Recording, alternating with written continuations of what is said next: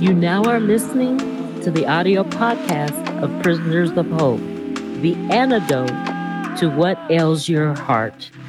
I'm your host, Dr. Debbora Whitson. So come on in, pull up a chair, and open up your mind as you get ready to receive the download that hope will bring.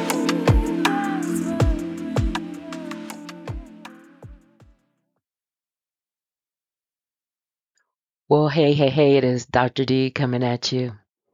And today we're going to talk about the substance of faith. In part one, we're going to dis- we're going to discover how faith and hope go together. In part two, we're going to be looking at strategies to increase your faith. I love uh, Hebrews 11 1 which says the substance, this is what faith is, is the substance of things hoped for and the evidence of things not seen. So it's real interesting. There's two parts to this. There's hope, you know, hope is in there. So we're going to be talking about faith and hope together. And it talks about something that is not seen. So we're going to be looking at the unseen world. and that's kind of hard because it is unseen and that's where faith grows. So stay tuned. Here we go. Faith happens in the unseen realm. You, you, you must have faith. We understand that in the physical world, don't we? When we plant something, we don't dig it up every week to see if it's growing, right? you don't plant something and dig it up, right? Because you know the root system forms in darkness. It forms in the unseen, right? But we know it's working. At least we hope it's working. It is not apparent at first, but over time it manifests. Most of athletic training also takes place without an audience. No one is watching. They talk about character be built in the darkness.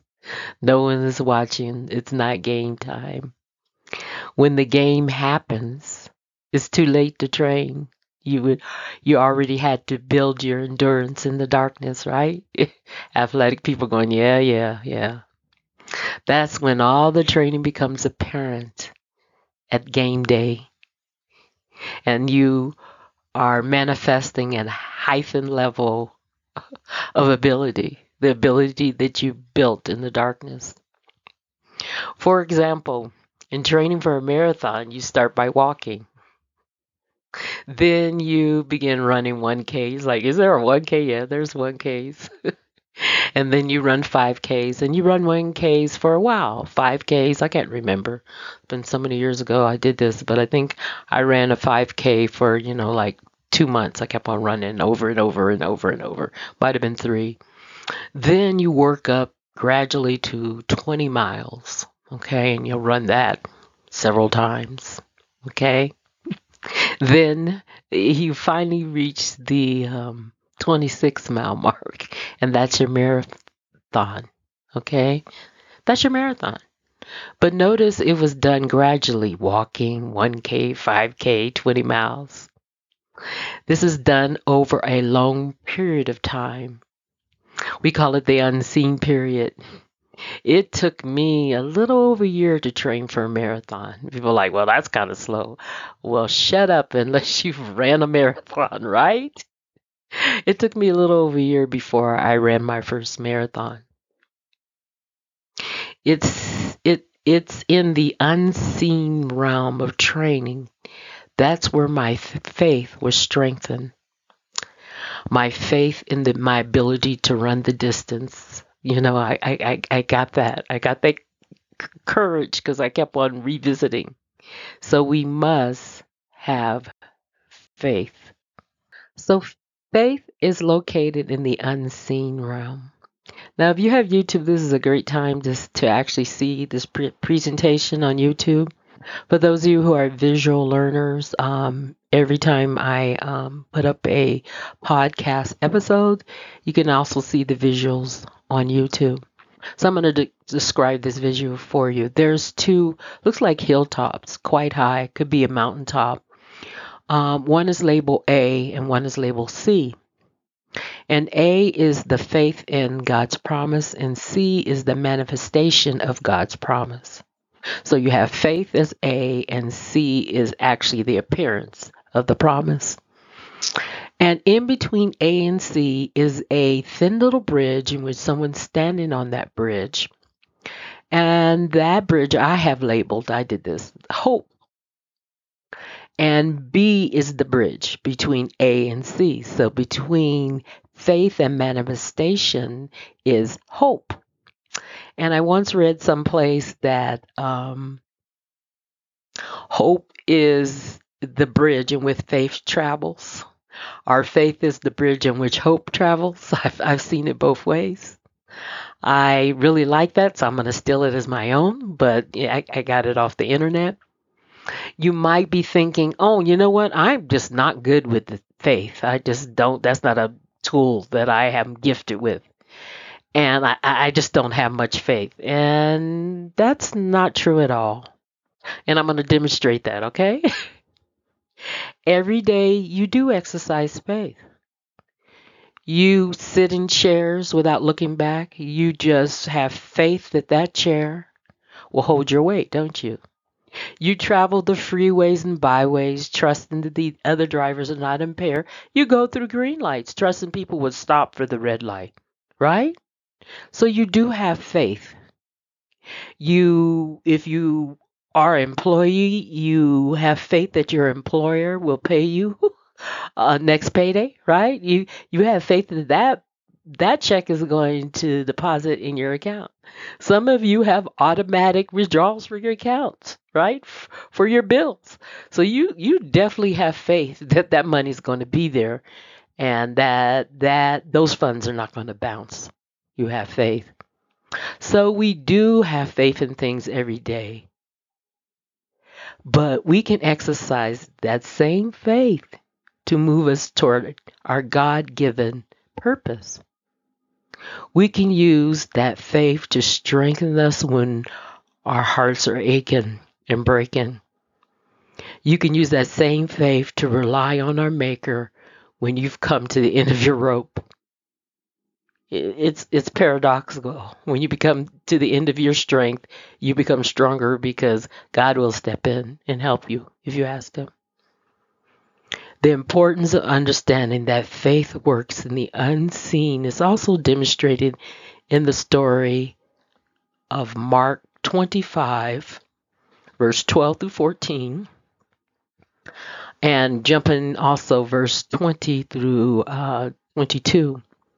This is the story where Jesus he he he curses a fig tree, and I'm going to read it verse 12, it says, The next day, as they were leaving Bethany, Jesus was hungry. Seeing in the distance a fig tree in leaf, he went up to find out if it had any fruit. When he reached it, he found nothing but leaves, because it was not the season for figs. Then he said to the tree, May no one ever eat from you ever again. And his disciples, they heard him say this. Okay, verse 20. It was the next morning. As they went along, they saw the fig tree had withered from the roots. Peter remembered and said, Jesus, Rabbi, look, the fig tree you cursed has withered. So he told them that no one's going to eat of that, that he was cursing that tree. But Peter was kind of surprised the next morning, right?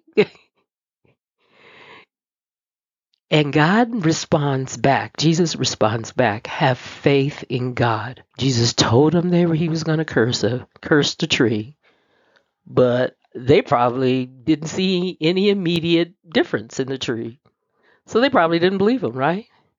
But the next day, they saw the tree was dead, and Peter was like, "Wow, look at that!" and God basically told him, "You need to have faith." because he knew it wasn't about the tree. He was showing them the lesson of faith. And people say, well, how do you know that? Because it even says in the passage that it was not the season for figs. So it was a lesson he was trying to teach Peter, the disciples, and now us. It's a lesson for me. It's a lesson for you. In Isaiah 43:19, I really love this passage. It says, "See, I am doing a new thing." It says, "See, I am doing a new thing." And it asks the question in the middle of the, the passage, don't you see it? Don't you perceive it? Now it springs up. Don't you perceive it? This passage suggests that we have problems with our perception. That's why I read it twice. We we don't see it, but it is taking root. It's about to spring up. Spring up from where you ask? Spring up from the unseen realm. Going back to that picture that I was describing that's on YouTube, between A and C, between the faith and the appearance of God's promise, there is the bridge of hope, but you can't see what's happening on the other side of that bridge. It could be a beautiful, beautiful calm waters, beautiful sunset. It could be a waterfall, you're going to die. You can't see, it's unseen. It's in the dark. It's not clear when you look at the picture. But something is taking root. And Isaiah says, you have you have a you have a perception problem. But Isaiah says that there is a promise.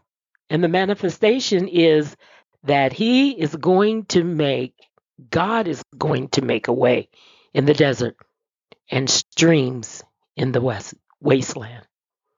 He's going to do it for you. That's what Isaiah is saying. But you have a perception problem. Faith and hope travel hand in hand. George Eilers says, quote, Hope is faith holding out his hand in the dark. I love that. Faith is hope holding out its hand in the dark. Note that the action takes place in the dark, in the unseen. The unseen does not mean it is unimportant. That's not what I'm saying. Actually, saying to the contrary. If you know the story of the Titanic, it was not the seen part of the iceberg that breached the hull of the Titanic. It was the unseen part of the iceberg that doomed it. It doomed the ship.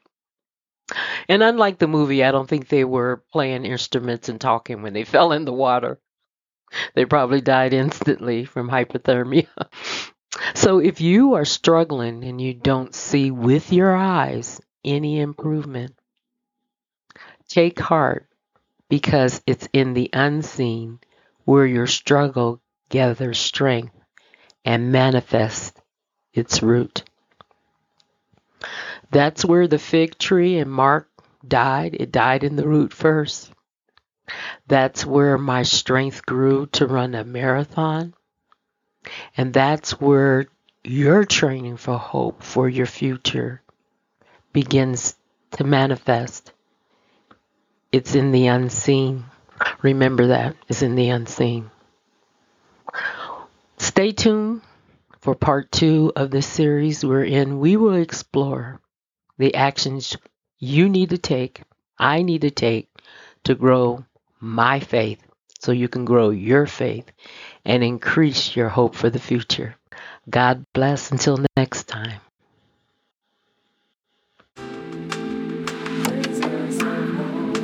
My hope is that this journey has been fruitful and you're able to take it and apply it to your life. Until next time, tune in again for the Prisoners of Hope podcast. God bless.